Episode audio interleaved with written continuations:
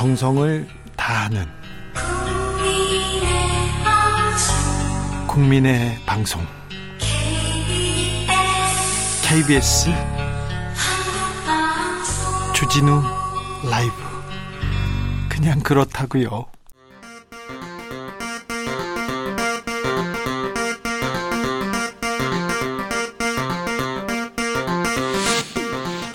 주진우 라이브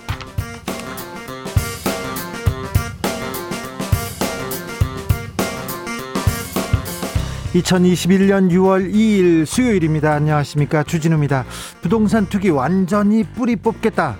정부가 LH 사태에서 촉발된 부동산 투기와의 전쟁을 선포한 지 석 달.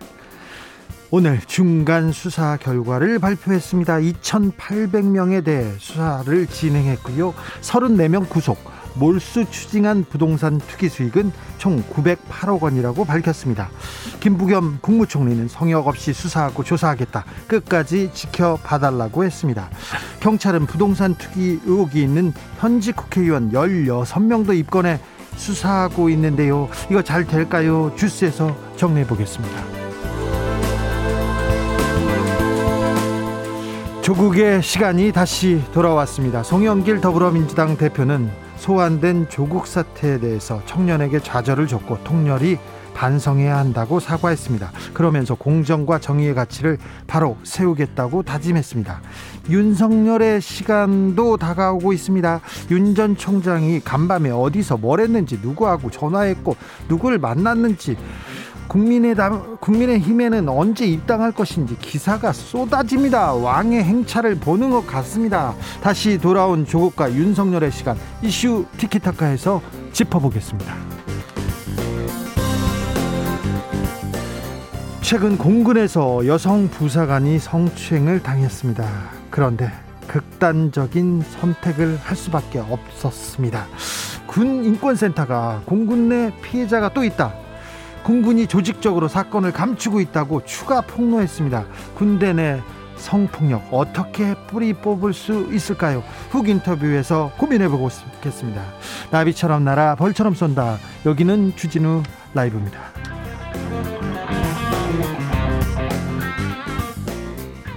오늘도 자중차에 겸손하고 진정성 있게 여러분과 함께 하겠습니다. 오늘 더웠어요. 덥죠. 뜨거운 날입니다. 어디서 이 더위 식히고 계신지 알려주십시오. 오늘은 얼음이 가득한 아아 아이스 아메리카노 준비 하겠습니다. 자, 백신 후기도 들려주십시오. 3012님께서 제가 요즘 아침에 일어나서 제일 먼저 하는 일이 우리 기자님 자녀 백신 티켓팅 성공 좀 하게 해달라고 비는 건데 아직 성공 못 하셨습니까? 제 기도빨이 아직인가요? 얘기하는데 아직 성공 못 했어요. 아이고, 아직 못 했습니다.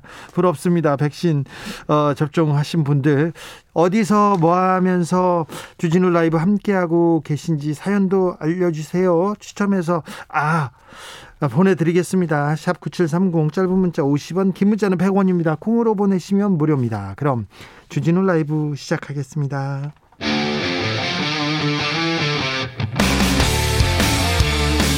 탐사보도 외길 인생 20년. 주 기자가 제일 싫어하는 것은?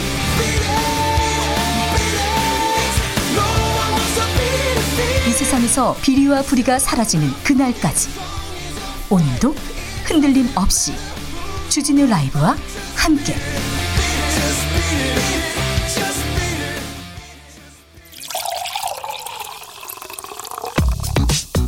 진짜 중요한 뉴스만 쭉 뽑아냈습니다. 줄 라이브가 뽑은 오늘의 뉴스 주스. 정상근 기자 어서 오세요. 네 안녕하십니까. 코로나 확진자가 다시 늘었습니다. 네 신규 확진자 수가 677명입니다. 아, 엿새 만에 다시 600명 확진자인데 아, 지난주 수요일에는 700명이 넘었으니까 지난주보다는 다소 줄어든 상황이 이어지고 있습니다. 어디서 나왔어요? 어디서? 음, 서울, 경기, 그러니까 수도권에서 많이 나왔는데요. 네. 이 서울의 경우 이 노래방 관련 확진자가 점점 늘고 있습니다. 아이고. 최근 서울 일대 노래방에서 100여 명이 확진 판정을 받았고 어, 이 중에 노래방 종사자가 39명에 이르는데요. 네. 어, 서울시는 모든 노래방 업주와 종사자들에게 진단 검사를 명령했습니다. 네. 노래는 좀 네. 아, 방역 수칙 지켜가면서 네, 좀 부탁드리겠습니다. 부동산 투기 의혹을 조사 중인 합동수사본부가 중간 수사 결과를 발표했습니다. 네, 김부겸 국무총리가 직접 발표했는데요. 어, 이에 따르면 합동특별수사본부는 출범 3개월간에 646건, 약 2,800명을 수사해서 20여 명을 구속하고 어, 529명을 검찰에 송치했습니다. 20명 구속했습니다. 네, 주요 공직자 중에는 국회의원 13명, 지자체장 14명, 고위공직자 8명, 지방의회 의원 55명 등이 포함됐고요. 네. 어, 이 중에 내부 정보를 이용한 공직자 9명이 구속이 됐습니다. 아, 그리고 검찰은 전담 수사팀을 꾸려서 별도로 기획부동산업자 등 14명을 구속했고 어, 몰수 추징 등 이 보전 조치한 부동산 투기 수익은 908억 원 정도에 이른다라고 발표했습니다. 국세청은 특별조사단을 꾸려서 454명에 대해서 세무조사를 벌였고 어, 세금 탈루가 드러난 94건과 관련해서 534억 원의 세금을 추징할 예정입니다. 이 금융위원회와 금융감독원은 불법 대출이 의심되는 4개의 금융회사에 대해 현장 점검을 벌여서 어, 현재까지 43건, 67명을 수사 의뢰한 상황입니다. 네. 어, 김부겸 총리는 유사한 불법 행위가 다시는 발붙일 수 없도록 기한을 두지 않고 성역 없이 수사하겠다라고 밝혔습니다. 네, 좀 성역 없이 수사해서 부동산 투기 뿌리 뽑아야 됩니다. 이번 기회에 우리가 배워야 됩니다. 한, 앞으로 나가야 합니다. 코로나 때문에 음, 학교에 가지 못하고요. 네네. 온라인 수업합니다. 그래서 학력 격차 걱정했는데 그 걱정이 현실로 드러나고 있습니다. 네, 이 교육부와 한국교육과정평가원이 지난해 11월 고2, 중3 학생의 일부를 표집으로 해서 어, 국어, 수학, 영어 학력을 평가를 했는데 해봤더니요. 네, 이 지난해 이 중학교 3학년과 고등학교 2학년 학생들의 주요 과목 학력이 전반적으로 떨어진 것으로 나타났습니다. 네. 어, 중3의 경우 국어 과목에서 보통 이상인 학생 비율이 2019년엔 82.9%였는데 어, 지난해에는 75.4%로 7.5%포인트나 하락을 했습니다. 어, 영어는 8.7%포인트 줄었고 또 고2는 이 국어에서 7.7%포인트 하락했다고 합니다. 7, 8%다 떨어졌네요. 네, 이 반면 기초 학력 미달에 해당하는 학생 비율이 이 중3 국어의 경우 2.3% 포인트, 중3 영어는 3.8% 포인트 올랐고요. 어, 고2 국어는 2.8% 포인트, 수학은 4.5% 포인트나 상승했다고 합니다. 네. 그런데 뭐 기초학력은 약간 떨어졌는데 혼자 있는 시간을 갖고 다른 공부 많이 했을 거예요. 생각도 많이 하고요. 그 철학적으로 조금 공부했으면 하는 생각도 좀 하는데 책도 좀 읽고 취미도 좀 키우고 그런 교육도 조금 권장하는 게 코로나 시대에 또 맞는 것도 같고요. 네. 아무튼 선생님들 그리고 교육 교육가들이 좀 고민해야 될 부분인 것 같습니다. 어머니 아버지도 마찬가지고요. 오늘 송영길 민주당 대표가 조국 사태에 대해서 사과를 했습니다. 네, 송영길 대표는 오늘 국민소통 민심 경청 프로젝트 대국민 보고를 통해서 어, 조국 전 장관 관련 논란에 사과를 했습니다. 이 법률적 문제와는 별개로 자녀 입시 관련 문제에 대해서는 이 조국 전 장관도 수차례 공개적으로 반성했듯이 어, 우리 스스로도 돌이켜보고 반성해야 한다라고 말했습니다. 다만 이 조국 전 장관 관련 법률적 문제는 재판이 진행 중인 상황으로 결과를 지켜봐야 할 것이다라고 했고요. 이 검찰 수사의 기준은 윤석열 전 검찰총장의 가족 비리와 검찰 가족의 비리에 대해서도 이 조국 전 장관 가족과 동일하게 적용돼야 한다라고 덧붙였습니다. 검찰에도 한마디 했네요. 어, 그리고 조국 전 장관의 책은 그 일부 언론이 검찰의 주장을 일방적으로 받아쓰기위해서 융단 폭격을 해온, 해온 것에 대한 반론 요지서로 이해하고 있다라고 덧붙였습니다. 네. 네. 당 소속 공직자들의 성추행 관련해서도 어, 사과를 했습니다. 네, 어, 특히 많은 분들이 주신 의견이 내로남불과 언행 불일치의 문제였다라고 송영길 대표가 말했고요. 예. 네, 그러면서 오거돈, 박원순 전 시장 성추행 논란과 어, 정부 고위 관계자의 전세 보증금 인상 논란, 민주당 여러 의원들의 부동산 논란, 그리고 LH 직원들의 도덕적 해이와 어, 이를 처리하는 민주당의 모습에 많은 국민들에게 실망을 드렸다라고 밝혔습니다. 음. 윤, 윤석열 전 검찰총장이 어, 대선 준비팀을 꾸릴 거라는 보도가 나왔습니다. 네. 계속 나옵니다, 보도가. 네, 보도가 쏟아지고 있는데요. 네. 어, 윤석열 전 총장과 가까운 인사라는 사람이 언론에 나와서 어, 윤석열 전 총장이 대선 캠프 조직 구성 초안을 paper 형태로 보고받았다라고 말했습니다. 어, 대선 조직 구정, 구성상 필요한 업무와 걸맞는 전문 인력 등이 list up되어 있었다라고 하고요. 이 대선 캠프 위치로 서울 종로와 광화문, 여의도 일대를 알아보는 중이다라는 보도가 나왔습니다. 어, 그런데 이 또 다른 보도에서는 또 윤석열 전 총장 측 인사라는 사람이 어, 사무실이 필요하다는 조언을 받은 것은 사실이지만 캠프 운영을 검토하고 있지 않다라는 말을 했습니다. 아니 그측 인사는 몇 명이에요? 측 인사라는 이름이 있는 건지 모르겠습니다. 배영숙님이 언론들이 좀 미친 것 같아요. 아무것도 아닌 검사를 대학마마 만들고 있어요. 아무것도 검증된 바 없는 검사를 얘기하면서 그런데 윤석열 총장이 어디 갔는데 네. 사람들이 쳐다봤답니다. 근데 자연스럽게 활보했다고. 그럼 자연스럽지. 그러면 거기에서 위화감이 전혀 없었다고 그걸 보도하고 있어요. 네네. 어, 정상근 기자 위화감이 있습니까? 지나가다가 누구 다른 사람 만나면? 아니 뭐 전혀 그럴 리가 없죠. 저는 네. 좀 있어요. 저는 부끄러워가지고 숨어요. 네, 네. 네. 보아님께서 정상근 기자 백신을 예약한 자의 여유로움이 느껴집니다. 얘기합니다. 네. 네. 마음이 무척 가볍습니다. 그런 그런 것 같아요. 네. 저는 부러움이 좀 느껴지나요? 네, 네. 네 많이 느껴지죠. 아, 네. 뿜어져 나오고 있습니다 지금. 이명수님이 주진우 진행 매끄러워졌어, 초심을 잃었어 얘기하는데 걱정 마십시오. 제가 그거 부분에 대해서는 걱정하지 마십시오.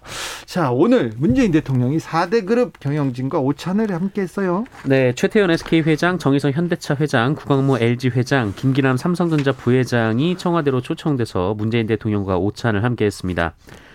어, 이번 오차는 4대 그룹이 한미 정상회담을 계기로 44조 원의 이 미국 투자 계획을 발표하는 등 외교에 기여한 데 따른 것입니다. 네. 아, 문재인 대통령은 이 대기업들이 앞장서 가면 이 중소 중견 협력 업체들도 해외에 동반 진출하게 되고 어, 그러면 우리 부품 소재 장비가 수출되기 때문에 국내 일자리가 더 창출될 수 있다라고 설명했습니다. 그런데 언론에서는 이 얘기보다 이재용 삼성전자 부회장 사면 얘기 더 많이 나오네요.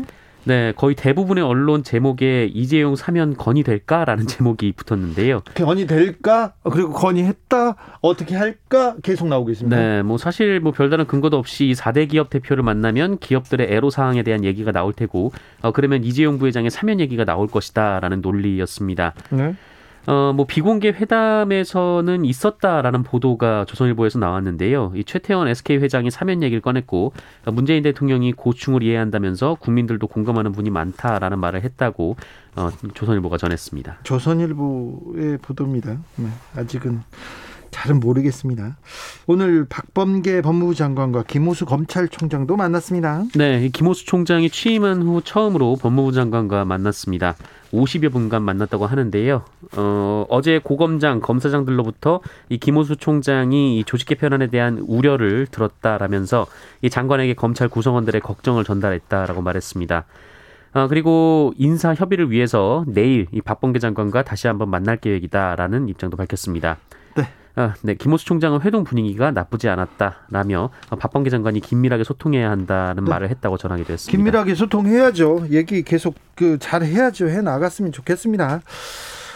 이용구 법무부 차관에게 폭행을 당했다는 택시 기사가 입건됐어요. 네, 증거인멸 혐의입니다. 네. 서울경찰청 합동진상조사단은 어, 이용구 차관의 택시기사 폭행 피해자인 택시기사 A씨가 어, 이용구 차관의 폭행 정황이 담긴 블랙박스 영상을 삭제했을 것으로 의심된다고 보고 있습니다. 블랙박스를 삭제했다고 이분이 뭘 잘못했다고 잘못했다고 보는 건가요? 네, 그 이용구 차관이 지난해 11월 그 A 씨에게 폭행 당시의 상황이 담긴 블랙박스 영상 삭제를 요구했고 어, 택시기사 A 씨가 이를 실행했다라는 건데요.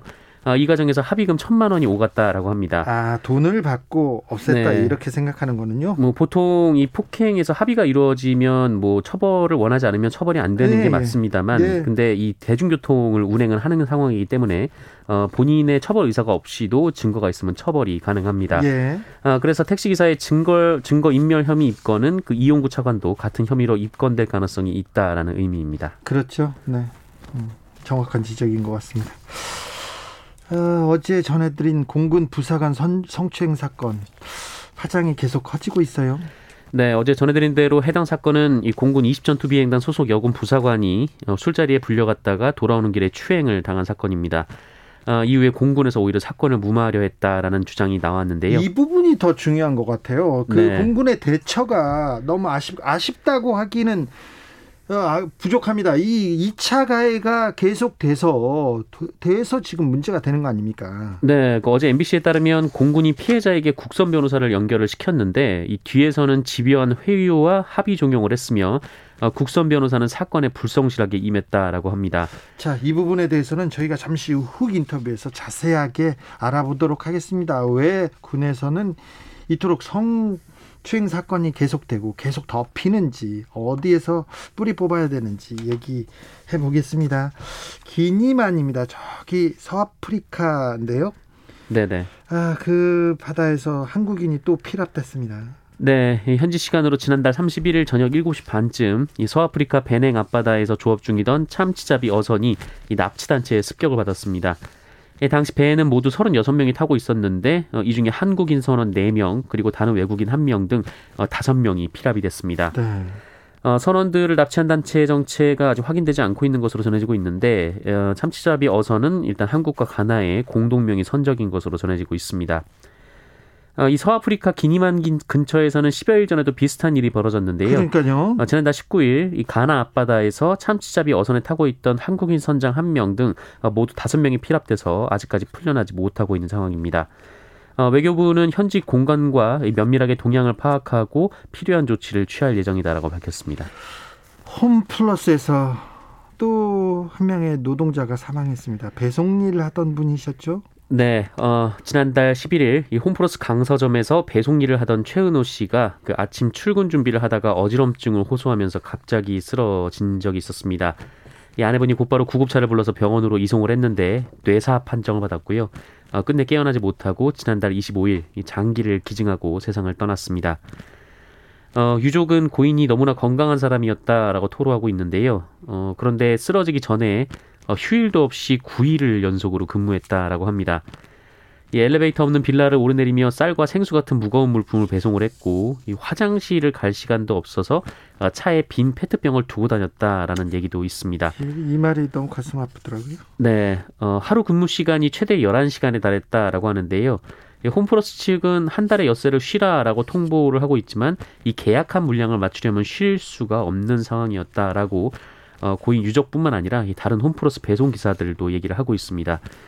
예, 하지만 홈플러스 측은 이 배송 기사들은 계약을 맺은 개인 사업자라면서 이 자신들의 법적 책임은 없다라는 입장인데요. 이 계약 자체가 불공정한 거지 않습니까? 실수가 없대는데 실수가 없고 계속 일해야 되는데 쉬, 쉬세요 쉬세요 이게 말이 안 되지 않습니까? 네. 어 그런데 이 고인의 유족에게 정규직을 시켜주겠다라는 제안을 했는데 어, 유족 측은 사과 없는 홈플러스 측의 이 뜬금없는 정규직 제안은 받아들일 수 없다라고 밝힌 상황입니다. 네, 안타까운 아, 소식입니다. 노동자 한 분이 또 집에 돌아가지 못하고 일터에서 목숨을 거두었습니다. 네. 주스 정상근 정상근 기자와 함께했습니다. 감사합니다. 고맙습니다. 김정우님께서 주 기자님 초심 지키려고 일부러 말 더듬는다는 거 사실인가요? 네, 사실은 아니에요. 네, 죄송합니다. 6169님께서 군이 아직 70년대를 살고 있습니다. 의식 분발 바랍니다. 그러면 군도 빨리 빨리 미래로 나아가야죠. 지금 어느 때인데요. 그리고 어, 잘못된 거는 그 기회에 고치면 됩니다. 지금 그 기회가 왔다고 생각하고 분발하고 다 고쳐야 됩니다. 7206님께서 퇴근길 함께 합니다. 유치원 교사라요. 전 17일 날 아스트라제네카 맞습니다. 얘기합니다. 부럽습니다. 잘 맞으세요. 이진주님께서 농사일 하시는 엄마한테 오늘 너무 더우니까 쉬시라고 했더니 며칠 후에 백신 맞고 나면 쉬실 거라고 하시네요. 요즘 제일 핫한 키워드는 역시 백신인 것 같아요. 얘기합니다. 그렇습니다. 김효정님은 오늘 저 백신 티켓팅 성공해서 맞고 회사 다시 들어가서 일하다 퇴근 중입니다. 근육 주사라 약 들어갈 때 맞고 난 후에 10여 분 정도는 약간 통증이 있었는데 지금 너무나 괜찮아요. 아, 간 병원에서 저 포함 3명이 자녀 백신 맞았어요. 아이고, 부럽습니다. 김유정님.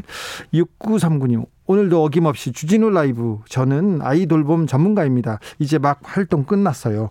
공군 중사 사건.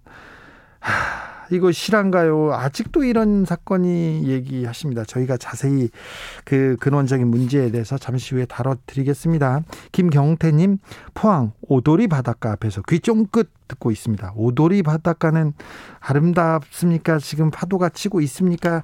교통정보센터 다녀오겠습니다. 공인혜 씨. 주진우 라이브.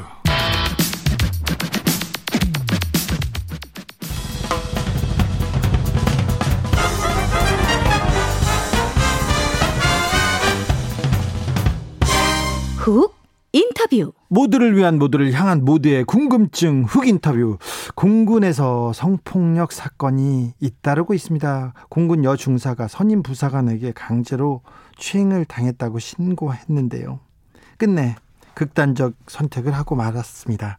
고인이 그렇게밖에 할 수 없었던 이유가 있었어요. 군에서 회유하고 은폐하려고 계속 시도했다고 합니다. 오늘 공군 내 또 다른 성폭력 사건이 있었다는 아, 주장이 제기됐습니다. 자세한 내용 직접 들어보겠습니다. 임태훈 군인 인권센터 소장님 안녕하세요.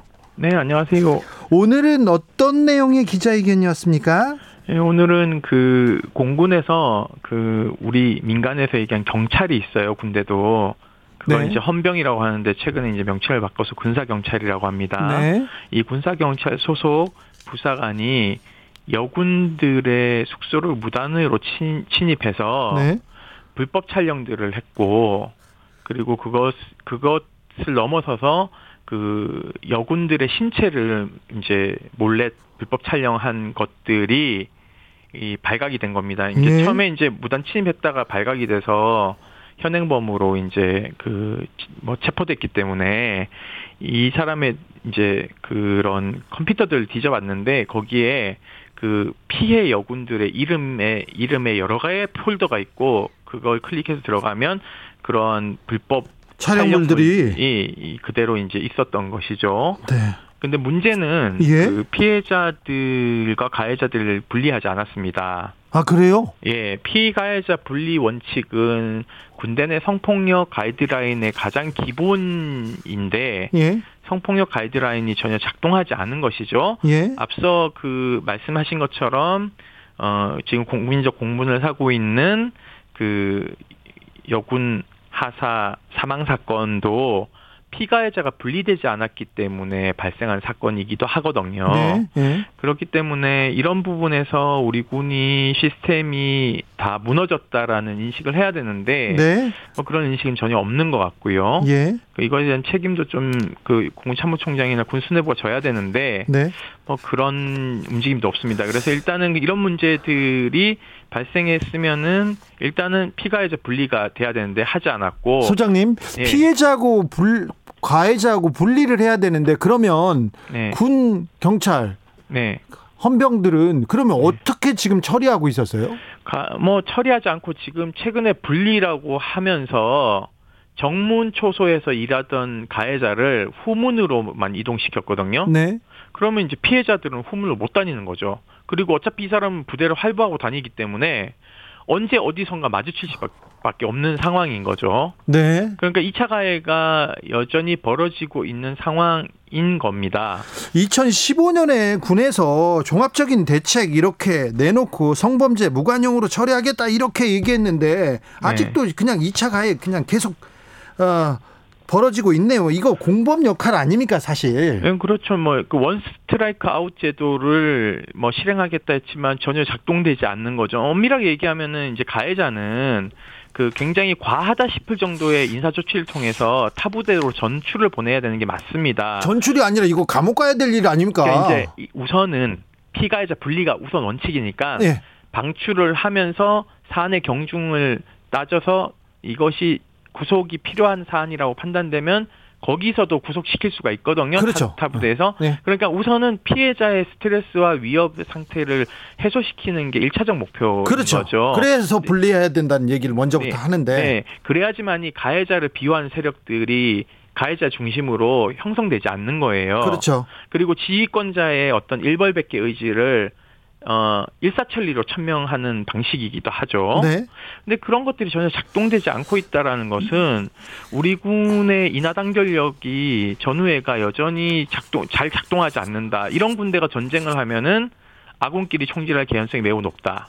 아 그래요? 네, 그렇죠. 왜냐하면 베트남전에서 상관 사례가 굉장히 많았거든요. 그거는 그 상관들이 가혹행위나 구타나 이런 병영 부조리가 있었기 때문에 불만을 품은 하급자들이 상관을 향해서 총을 쐈거든요. 네. 그러니까는 결국 우리 군에 이적 행위를 하는 거나 마찬가지입니다. 이런 행태는. 아무튼 네, 이런 그 범죄 행위를 덮어 주는 게 이 소속 네. 부대에 네. 절대 도움이 되지 않아요. 네, 그렇죠. 네? 그래서 이제 그런 일들이 이제 벌어졌고 문제는 이것이 갖는 의미에 대해서 아직 잘 모르고 있고 뭐 가해자를 아직도 이제 구속 안 시킨 것 같아요. 그래요? 네네. 이게 소속 부대장이 책임져야 될 일 아닌가요? 저는 소속 부대장이 책임지는 거 넘어섰다고 봅니다. 그래요? 그 위까지 네. 정홍준님께서 2014년도에 예. 윤일병 사망 사건을 기억하실 겁니다. 예. 그 당시 뭐 박근혜 정부에서 일어나서 이 공분을 샀고 결국은 대통령이 육군 참모총장을 경질했거든요. 네. 그러니까 이거에 시스템이 작동하지 않았기 때문에 사람이 죽은 것이고 결국은 군이 사람을 죽인 건데 이것도 사실은 시스템이 작동하지 않았고 결국은 피해자를 죽음으로 내몬 건 군입니다. 네. 그럼 누군가 책임져야죠. 그렇죠. 네. 정홍주님께서 매뉴얼 자체가 없다고 봐야 하네요. 얘기합니다. 1053 매뉴얼은 있습니다. 매뉴얼은 네, 있어요? 예, 매뉴얼이 작동을 안 하는 거죠. 아 그렇습니까? 그러면은 이거는 지휘권자가 문제가 심각한 거고 그걸 점검하지 않은 군 정권을 가지고 있는 각군 총장 들이 잘못한 거죠. 5516님은 피해자와 가해자를 분리하는 건 기본 중에 기본 아닌가요? 우리나라 군대는 기본도 안 되는 겁니까?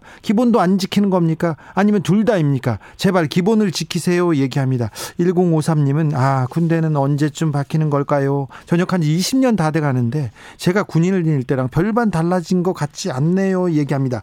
아, 저기 얼마 전에 있었던 아, 이 공군 부사관 성추행 사건으로 돌아가 보겠습니다.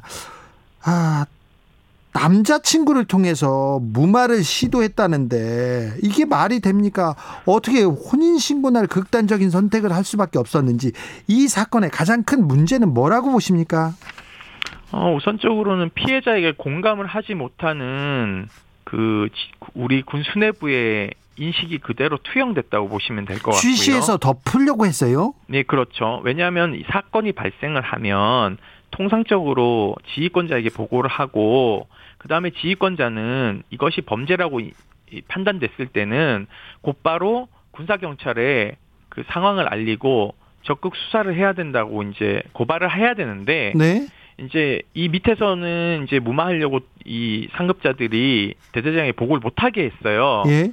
이거를 안 가족들이 항의를 하자 그제서야 대대장에게 보고를 하고 대대장이 군사경찰에게 신고를 해서 수사가 진행됐지만 인사 조치를 아, 하지 않는 거죠. 피가해자 분리를 하지 않고 심지어는 그 가해자의 동료들이 군사 경찰에 가서 피해 가해자의 선처를 요구했습니다. 네. 그러니까 이런 것들이 이제 부대를 떠날 수밖에 없는 환경을 만든 거죠. 네. 그래서 전출을 피해자가 희망하는 상황에까지 이르게 됐습니다. 예. 그래서 이제 피해자가 전출을 갔는데 전출 간 곳은 그렇게 전출 가면 소문 다 나거든요. 그렇죠. 그러니까는 굴러온 돌 내지는 굉장히 문제 일으키고 온 사람 취급을 하기 시작하는 거죠. 네. 그러니까 결국은 극단적 선택을 할 수밖에 없었다라는 것을 군이 스스로 좀 인지해야 되는데 뭐 아직도 잘 모르는 것 같고요. 더 문제는요. 네. 코로나 방역 지침이 있음에도 불구하고 회식을 했고요. 아, 그럼 안 회식, 되죠. 회식 자리에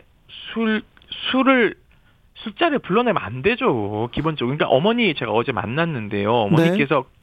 굉장히 화가 나는 건 우리 딸이 3년 동안 군대와 비슷한 군사 고등학교를 다녀서 정말 열심히 항공 관련된 일을 했고 그래서 어렵게 군인이 됐는데 난 이렇게 밤마다 불러내서 술자리에서 이렇게 취급하는 것을 보고 너무 놀랐다. 밤마다 그, 그 그날 네. 하루뿐만이 아니었네요. 사건이 일어나고도 막 술자리 부르고 막 이랬어요. 그러니까 일어나고도요. 예, 그러니까 이 사람들이 정, 정말 개념이 없네요. 뭐 개념도 없고 뭐 하여튼 인간 이하라고 보시면 됩니다. 제가 봤을 땐. 그래서 이 문제에 대해서 어머니는 우리 딸이 우리 딸로 이제는 끝나야 된다. 그러니까 2013년도에 15사단에서 벌어진 그 상관에 의한 그 성추행에 의해서 사망한 사건이 유사하거든요. 네. 그 이후에 뭐 근절하겠다고 했지만 8년이 지난 시점에 이게 재발됐거든요. 네. 그러면은 이거는 누군가 책임을 져야 되는 거죠. 아버님, 어머님은 딸의 명예가 회복될 때까지 장례를 치르지 않겠다. 지금 빈소도 차려놓지 않고 있습니다. 네네. 그래서 영현실에 사, 그 시신이 있는 관 앞에 사진 하나 하고 꽃다발만 있어요. 예. 연일 가서 오세요. 아버님은 수술 때문에 또 건강도 안 좋으시고. 네. 그래서 많은 시민들의 위로가 필요한 상황입니다. 네. 지금. 7936님께서 군에서 이런 사건 생기면 진급할 때 감점 감점 요인이 됩니다. 이런 것 때문에 사건을 덮으라고 했습니까? 뭐 그런 것도 있죠. 인사적 불이익이 있는데 이제 네. 그것뿐만 아니라 이게 유죄를 받잖아요. 네. 일단 기소가 되면은 직위 해제가 되고 네. 그리고 유죄를 받게 되면은 연금이 자기가 넣은 것만 찾아가요. 국가가 아, 준 거는 박탈되는 겁니다. 아니 그건 당연하죠. 네. 이분은 지금 감옥 가야 될 일이에요. 그러니까는 이게 그 가해자가 어 기혼이면 가족이 똘똘 뭉쳐서 구명 운동을 또 해요. 그러면 군인 가족들은 또 같이 사니까 는 끈끈하잖아요. 탄원서를 막 써줍니다. 네. 근데 피해자는 그 미혼인 분들이 많거든요. 네. 비혼인 분들이 많으면 이분들은 자기 편이 없는 겁니다. 아, 약자지 않습니까? 네, 그렇죠. 자, 그런데 가해자와 사건을 덮으려 시도한 군 관련자들 이거 엄정 수사해서 엄정 처벌해야 됩니다. 이 지휘 계통도 다 수사해서 엄정 처벌해야 됩니다. 그렇죠? 뭐 그렇습니다. 일단은요, 저는 공군 참 뭐 그 공군 참모총장께서 작년에 취임하셨는데요. 취임 전에 지금 합참의장이신 원인철 그 대장이 공군 참모총장이셨습니다. 그 당시에 네. 공군에는 양성평등 자문위원회를 구성했습니다. 네. 그렇다면 이거는 군 수뇌부가 그러한 문제를 해결하기 위해서 그 기구를 만들었는데 취임하고 나서 지금 현재까지 단 한 번도 이 회의를 주재하지 않았대요. 누가요? 위원, 뭐 지금 공군참모총장이요. 총장이요? 네, 그래서 제가 여쭤봤어요. 진짜냐 물어봤더니 네. 위원들이 얼굴도 못 봤다라고 얘기를 하시더라고요. 아, 좀 문제가 큰 것 같습니다, 공군. 네, 왜냐하면요, 이게 취임 인사차 이런 위원들은 한 번씩 봅니다. 그래서 회의를 주재하면서 문제점에 대해서 이야기를 듣고 그것에 대한 시정명령을 내려야 될 책임자이죠. 그리고 수시로 이런 일들이 벌어졌을 때 지휘 조언을 저희한테 해달라라는 귀를 열어야 되는데 네, 그렇죠. 그런 소통 구조가 다 막혀 있는 거죠 기본적으로. 4397님께서 성폭력 사건은 외부에 알리 알지 못하게 이렇게 조용히 초, 조치해야 피해자가 현실 복귀가 가능한 것 아닙니까? 이렇게 묻, 묻습니다. 이 의견에 대해서는 어떻게 생각하시는지요? 전 동의합니다. 근데 문제는요, 그게 안 돼서 저희한테 오는 거예요. 그렇죠. 내부에서, 내부에서. 내부에서 다 문을 두들겼는데, 네? 내부의 시스템이 다 망가진 거예요. 예? 피해자는 보호되지 않고, 피가해자 분리되지 않고, 수사는 적극적으로 이루어져야 되는데 미지근하게 이루어지고 있고 피해자는 쫓겨 도망가게 되고 네.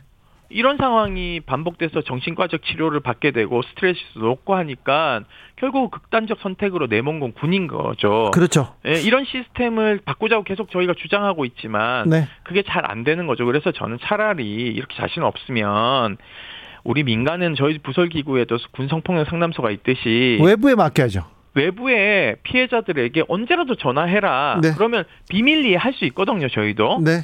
그렇기 때문에 저희가 지금 언론에 알리는 것보다 피해자들이 성범죄 피해자들이 조용하게 저희가 처리한 사건이 더 많습니다. 네, 알겠습니다. 그렇게 피해자가 드러나지 않게끔 하는 방법이 다 있습니다. 네네. 예. 김종민님께서 밥도 엉망으로 주더니 얘기합니다. 장병 급식 문제 계속 문제가 되고 있습니다.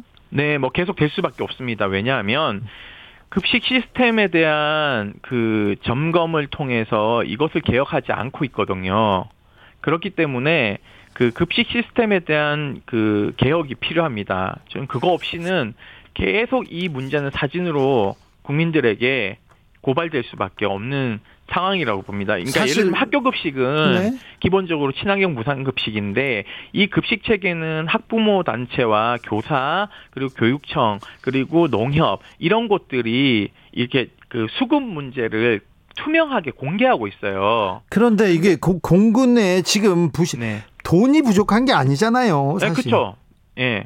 왜냐하면은 이 시스템을 점검해서 무엇이 문제인가를 봐야 되는데 우리 군에 저희가 정보공개 청구를 했어요. 네.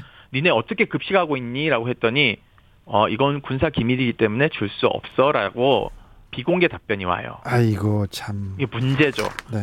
네, 이런 것들을 점검해야 되는데 저희가 장병, 지금 안 그래도 점검을 좀 하고 있습니다. 장병 밥 먹이는 게 무슨 군사 기밀이라고 그 맨날 기밀 기밀 그 말은 잘합니다. 그리고 또 하나는 취사병들이 지금 그 작업 필요도 굉장히 높아요. 아, 네. 새벽 4시에 5시에 일어나서 아침 준비하고 아침 차려주고 정리하고 점심 준비하고 점심 차려주고 점심 정리하고 저녁 준비하고 저녁 차려주고 다음날 아침 준비하면요 쉴 틈이 없습니다. 그래서 네. 손목 터널 죽음부터 시작해서 지금 알겠습니다. 난리도 아니거든요. 근데, 이것도 좀 해소를 해줘야 되는 겁니다. 근데 얘기는 끝이 없군요. 네, 네 맞습니다. PS 미, 미세스 M님께서 피해자 구제 방법이 없다는 시스템에 화가 치미네요 얘기합니다. 다시 한번 돌아가신 분의 명복을 빌면서 이 사건의 실체와 책임이 분명히 밝혀지길 어, 바라겠습니다. 처참한 사건이었는데 공군 참모총장님께서 직접 나서서 이건 이 문제는 명확하게 해결해야 될 것 같습니다. 지금까지 임태훈 군인 인권센터 군 인권센터 소장이었습니다. 감사합니다. 네, 고맙습니다. 나비처럼 날아 벌처럼 쏜다. 주진우 라이브.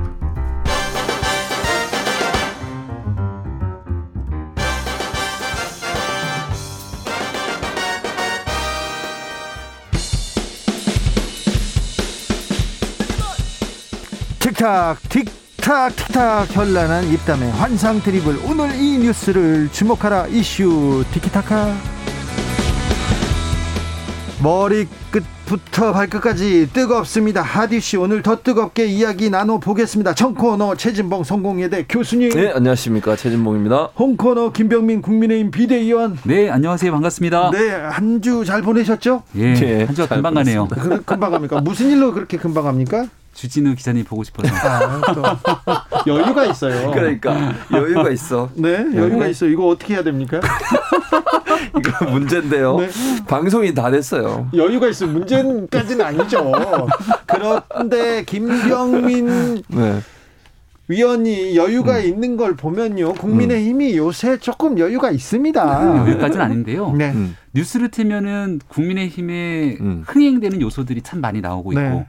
오늘 또 뉴스를 트니까 송영기 대표 표정이 별로 좋지는 않더라고요. 네. 이런 여러 가지 상반된 음. 모습들을 지켜보면서 아 10개월밖에 남지 않은 대통령 선거에 갖고 있는 국민의 기대감이 어떻게 보이는가 이런 생각이 드는 한 주였습니다. 네, 네. 그 뉴스만 들면 이준석 이준석 계속 나옵니다. 밤에는 그렇죠. 또 윤석열 윤석열 계속 나옵니다. 그렇죠. 많이 나오죠. 아, 네. 네. 그러네요. 아, 네. 음. 그리고는 백신 얘기가 나오는데 백신 음. 두분 맞으셨어요? 아, 저 얀센 대상자. 민방이 마지막 아, 키거든요. 민방이. 그래, 서 아, 민방이가 이렇게 안 끝나나 했는데 맞았어요? 민방이 어. 마지막 대상자로 백신 신청이 가능하더라고요. 네. 예, 얀센 백신 신청을 해서 6월 11일에 접종하기로 했습니다. 아이고 부러워라. 그렇게 그렇게 백신을 공격하더니 김명민 저런 식으로 하는 게 아니라 음. 이 모든 일이 지금 대한민국 6월 달이 아니라 한 2월 정도에 있었으면 얼마나 좋았을까라는 얘기를 드렸죠. 감사하세요. 네. 맞게 돼서 김명민 의원 우리 못 받고 있잖아요. 네. 주진우 기자랑 나랑 지금 못 맞고 있잖아요. 그렇습니다. 민방위가 부럽게 그러니까요. 난 민방위 예비군 다 제대했는데. 네. 네. 소병호님께서 10일 얀센 예약했습니다. 알겠습니다. 20년을 귀찮게 하더니 민방위 마지막 차에 얻어 걸려들 김병민 의원도 네, 뭐 좋습니다. 자, 국민의힘은 그렇고요. 민주당의 음. 표정이 안 좋다는 얘기를 했어요. 했는데 오늘 음, 음 송영길 대표가 사과를 했습니다. 조국 전 음. 장관이 조국의 시간 회고록 발간했고요. 음. 어, 사과를 또 했어요. 음. 다시 한번 사과 말씀을 올린다. 음. 진보적 지식인으로 말과 주장이 삶에서 온전하게 실현되지 못했다면서 사과를 하면서 최소한은 해명은 해야 되겠다 하면서 책을 냈습니다. 아, 제가 이 사과를 보면서요. 네. 정말 여러 가지 생각이 들었습니다. 음. 진짜 왜요? 여러 가지 생각이. 지난날 있었던 우리 정당의 어두웠던 모습들이 자꾸 스쳐 지나간 거예요. 사과를 해야 되냐 말아야 되냐 음. 하면 어느 정도 수준까지 하지? 하고 나면 이게 사과냐 그러면서 막 뭐라고 합니다. 아니 이걸 사과를 해? 있을 수 없는 일이다 이러면서 내부에서 공격이 들어오기 시작했던 게 지난날 두 전직 대통령 문제를 둘러싸고 있었던 보수 정당 일이었거든요. 아 그렇죠. 국민의 제가 오늘 음. 델리민주인가요? 그 유튜브 채널에 들어가서 쭉 봤어요. 와 송영기 대표 이거 댓글 보면 상처받겠더라고요. 좋은 댓글이 하나도 없고 그냥 어떻게 사과를 할수 있냐 민주당의 당 대표가 맞냐 누가 뽑았냐를 도배하고 있는데 이제 포털로 넘어와서 뉴스를 보면은 아니 반쪽짜리 사과 이게 사과의 의미가 있는 거야? 이런 얘기들이 나 오, 기 시작하죠. 그 저도 송영기 대표의 전문을 읽어보니까 야당 입장에서 봤을 때는 야 이게 사과인가 싶을 정도의 내용들을 담았다고 저는 생각을 해요. 우리가 왜 제가 학교 다닐 때는 참 많이 맞으면서 자랐는데 맞 때리려고 할 때 어정쩡하게 피하고 나면 한 두 대 잘못 맞고 처음부터 다시 맞잖아요. 네. 지금 그런 일들이 계속 반복되는 것 같아서 민주당이 이 문제를 어떻게 해결할까 걱정이 굉장히 많이 드는 하루였습니다. 정말 걱정 안 하셔도 되고요. 그냥 반쪽짜리 사과라고 얘기하면 안 된다고 저는 봐요. 정말 지금 김병민 의원 얘기했듯이 내부적인 반발이 있음에도 불구하고 송영길 대표가 이렇게 사과한 거는 저는 참 잘했다고 생각해요. 이거는 계속 이렇게 가야 된다고 저는 봐요. 그러니까 기본적으로 조국 전 장관 관련해서 뭐 조 전 장관도 사실은 책에서도 그런 얘기를 했어요. 본인 도덕적 윤리적으로 분명히 비판받을 만하고 본인이 또 그게 비판 받아도 달겨받겠다고 얘기를 했기 때문에 저는 이 부분은 명확하, 명확하다고 생각해요. 이거는 뭐 논란의 거리도 저는 안 된다고 개인적으로 생각을 하는데 민주당에서 모르겠어요. 일부에서 그걸, 그거에 대해서 좀 비판적으로 보시는 분이 있는지 모르지만 윤리적 도덕적으로는 분명히 문제가 있는 거예요. 왜냐하면 젊은 세대를 볼 때는 특권 의식이라고 볼 수밖에 없어요. 이게 법적인 문제는 다른 제가 분명히 그건 경계를 분명히 하고 싶어요. 법적인 문제는 법원에서 조전 장관이 이제 열심히 법원에서 투, 어, 이렇게 하셔서 어떤 결과 나올지 모르겠어요 아직. 그리고 결과도 아직 안 나온 상태고 1심만 나온 상태니까. 그러나 윤리적 도덕적으로 보면 이건 분명히 잘못됐어요. 그 당시에 뭐 조 전 장관뿐만 아니라 특권층에 있는 분들이 그런 혜택을 누렸다고 하면 이건 국민들이 볼 때 젊은이 볼 때 상처받을 수밖에 없죠. 민주당에서는 사과해야 된다고 생각해요. 송일 대표가 사과한 게 저는 맞다고 보고요. 겸허히 받아들이고 내로남불 이런 얘기 할 필요도 없어요. 이건 뭐 국민의힘이 그 전에 했든 안 했든 이거하고 관계없이 민주당이 그 전에 가지고 있던 가치하고 맞지 않는 부분 분명하기 때문에 이건 명확하게 사과하고 이번에 이제 왜 그러면 이번에 했냐면 이 책이 나오는 바람에 다시 이게 논란이 됐잖아요. 그러다 보니까 또 사과를 할 수밖에 없는 상황이었다 이렇게 생각을 합니다. 일단 사과에 대해서 그 송영기 대표 얘기는 취임하고 나서 당명 빼고 다 바꾸겠다 민심 경청을 했기 때문에 경청에 대한 발표회였고 조국 전 장관 문제뿐 아니라 부동산, 백신 많은 얘기들을 했더라고요. 근데 조국 전 장관 문제에 있어서 왜 반쪽짜리 사과냐 얘기를 하면 첫 번째로 조국 전 장관 문제를 얘기하면서 사과가 아니라 갑자기 윤석열 전 총장에 대한 수사도 같은 잣대로 이루어져야 된다고 같이 두 개를 딱 맞물립니다. 그러면 국민들 바라보기에는 어 사과가 아니라 정치적인 메시지네라고 지켜볼 수 있고요. 두 번째는 법률적 문제는 차치하고서라도라는 언급을 하게 되면서 조국 전 장관이 이미 사과했듯이 그러니까 조 전 장관이 사과했던 내용들을 바탕으로 사과를 한 거예요. 이런 내용이 있게 되면 우리가 박 전 대통령 탄핵하고 나서 당시 자유한국당이 사과 여러 번 했거든요. 근데 국민들은 사과했다고 얘기를 하지 않습니다. 그리고 나서 나중에 또 사과하겠다고 얘기를 하니까 바로 대표적인 게 김종인 위원장의 지난해 전직 대통령 사과를 한 해 만에 뉴스가 뜨거웠을 때 당내에서는 아니 사과란 걸 뭐하러 또 하냐는 얘기가 나와요. 똑같은 얘기들이 반복될 수 있거든요. 한 번에 사과를 하더라도 정확한 타이밍을 맞춰서 정말 국민들이 보기에 진정성 어린 사과를 해야 되는데 저는 송영기 대표가 타이밍도 놓치면서 내부 지지층의 반발까지 불러일으키게 되는 정무적 실기를 했다고 생각합니다. 타이밍, 타이밍 놓치지 않았고요. 지금 책이 나왔기 때문에 그 타이밍이 되는 거예요. 이것도 하루 늦춰서 지금 발표를 한 거거든요. 그러니까 책 관련된 논란이 많다 보니까 거기든 사과를 한 거고 사과 법적인 문제는 명확하게 해야 돼. 왜냐하면 법적인 문제까지 같이 끌고 들어가면 이건 또 다른 논란을 불러일으킬 수 있어요. 그러니까 이거는 법적인 문제는 법원에서 판단할 문제잖아요. 그리고 아직 재판의 결과가 나오지 않은 상태예요. 그걸 가지고 대표가 이래라 저래라 얘기하는 것은 저는 적절하지 않다고 생각해요. 그리고 재판부에 영향을 미칠 수도 있는 문제고요. 그러니까 그 문제는 차치하더라도 윤리적 도덕적으로 잘못됐다고 얘기하는 건 맞다고 보고요. 김종인 전 비대위원장도 그냥 큰 그림에서 사과를 하신 거예요. 예를 들면 탄핵 당한 대통령을 대출 어, 배출시킨 정당으로서 국민에게 미안하고 사죄한다는 얘기를 한 거니까 큰 틀에서 보면 사과의 내용이 그렇게 다르지 않다고 저는 생각해요. 어, 선다리님께서 조국 전 장관 책 출간한 게 사과할 일입니까? 저는 아니라고 봅니다. 특권층 모두 다가 사과해야 할 일이라고 생각합니다. 얘기합니다. YK님께서 조국 입시에 대한 부분만 사과했어요. 검찰의 소탕작전 같은 수사에 대해서 분명히 짚고 넘어간 거죠. 이렇게 얘기했고요. 8948님 조국 이야기 좀 듣기 싫으니까 이제 방송에서 안 됐으면 좋겠어요. 얘기도 합니다. 아무튼 최소한의 해명은 하겠다고 책을 낸 부분까지는 있는데 이게 정치권 에서는 계속해서 어, 사그라들지 않고 있습니다. 이준석 후보가 국민의힘 당 대표 선두 주자가 여성 청년 할당제 폐지하겠다 이런 얘기합니다. 네, 뉴스를 확 끌고 가는 데는 정말 천부적인 재능이 있는 것 같습니다. 아니 끌고 가는데 근데 그, 구석으로 막 끌고 가면 이렇게 뒤로 역 끌고 가면 어떡해요. 그래서 저 같은 사람이 이거 잘못됐다고 얘기하는 거 아닙니까? 아 그래요? 음, 그럼요. 그래서 이게 국민의힘의 전체적인 당론으로 가는 것이 아니라 네. 이준석 전 최고위원이 정치적으로 이슈를 타게 되는 많은 관심과 주목들을 끌어당기고 있죠.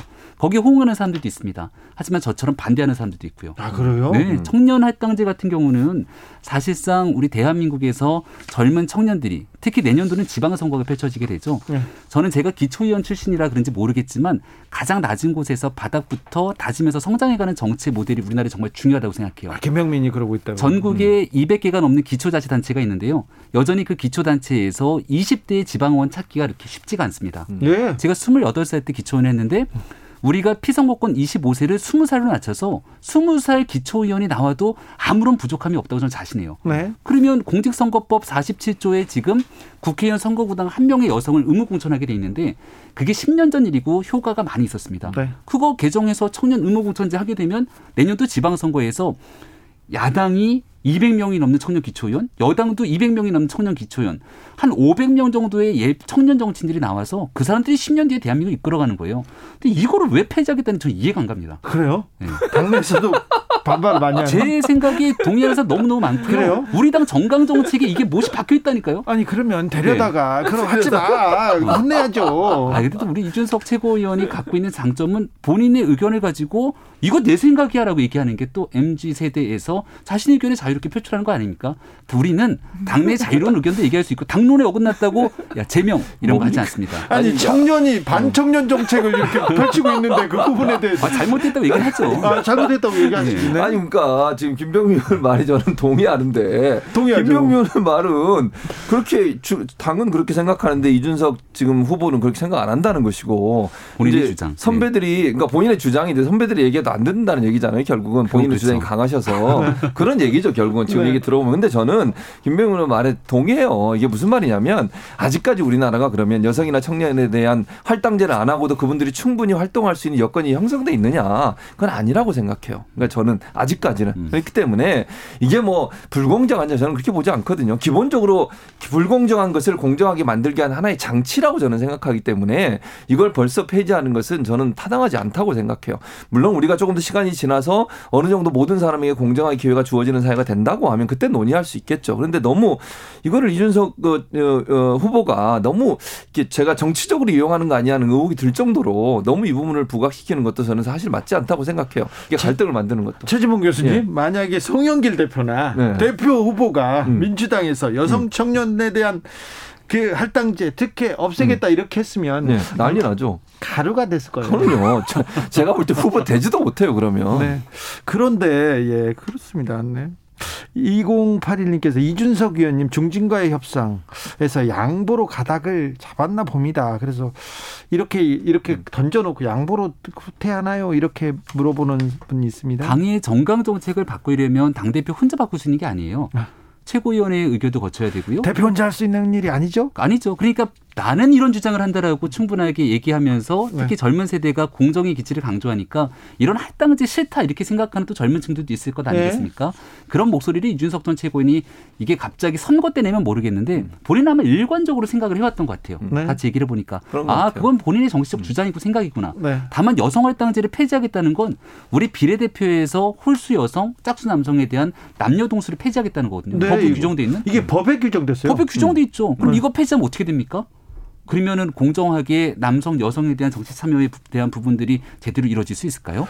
4443님께서 김병민 의원님 음. 이준석 후보가 윤석열에 대한 그 주머니 세개 있다고 아, 주겠다고 비단 주머니 그랬는데 시민들이 듣기에는 꼼수 세 개가 있다고 그런 소리로 들려요. 어찌 보세요. 이렇게 한 이틀 뉴스가 굉장히 됐어요. 그 제가 뉴스를 끌어오는 능력이 있다고 말씀드린 건데 네, 네. 옛날에 장하성 실장이 그만두면서였던가요? 정부가 어려우면 주머니 두 개를 열어봐라. 갑자기 이런 뉴스가 나왔어요. 그래서 나중에 시간이 지나고 나서 보니까 주머니 두 개가 없었던 것 같아. 그 말을 그렇게 하는데. 얘기예요, 이준석. 아니, 이준석 전 최고위원만이 알겠죠. 음. 어떻게 알고 있습니까? 근데 저는 이 뉴스를 보면서 좀 불편했어요. 음. 윤석열 전 윤석열 전 총장이 봐도 불편했을 것 같습니다. 음. 왜냐하면 윤석열 전 총장에 대한 부인 문제와 가족 문제를 끄집어냈기 때문에 이런 것들에 대해서 이거를 막아줄 수 있다는 표현하지만 네. 저는 제가 만약에 당의 윤석열 전 총장이나 함께하는 거면은 어, 정진석 의원이 그 얘기를 했던가요? 윤석열 전 총장이 얘기를 하면서 우리 어, 처에 대한 장모에 대해서 음. 전혀 문제가 없다고 얘기를 하지 않습니까? 이렇게 해서 같이 의견들을 공유해야 되는데 문제가 있지만 뭔가 다른 비책으로 이걸 해결할 수 있다고 언급하게 되는 것은 전체적으로 같은 기조와 맥락으로 이어지기는 어렵다고 생각합니다. 아, 깊어요, 깊어요. 그러니까 저는 일단 그 뭐 비단 주머니 세 개도 그렇고 그걸 뭐 논란이 되고 지금 이제 경, 경, 검찰이 3년 구형을 했잖아요. 그 장모에 대해서는 물론 수사 결과, 재판 결과는 두고 봐야 된다고 저는 보는데 기본적으로. 근데 그런 문제에 대해서 뭔가 방어해 준다는 듯한 모습을 보이는 것도 저는 바람직하지 않다고 생각해요. 차후에 어떤 결과가 나오고 나서 거기에 대해서 책임질 있으면 책임지는 것이고 그런 것 이지 이걸 그러면 어떤 형태로는 막겠다 이렇게 얘기하는 것도 사실은 정당한 사업적 절차에 대해서 뭔가 뭐 어떤 방법을 통해서 그걸 좀 막아보겠다고 하는 논리라고밖에 안 되는 거고 더 저는 화가 나는 것은 제가 화가 나는 게 뭐냐면 노무현 전 대통령이 엮은 건 정말 저는 이해를 못하겠지. 일도 저는 이해가 안 돼요. 그. 그거는 이준석 전 최고인이 먼저 엮은 건 아닌 것 같은데. 7109님께서 이준석 당과 김병민 당으로 하고 나머지는 도로 새누리당을 하는 게 합리적입니다. 얘기합니다. 8019님께서는 오늘 보니까 이준석보다 김병민이 훨 낫다 얘기합 니다. 그런 사람은 많습니다. 2부에서 다시 뵐게요.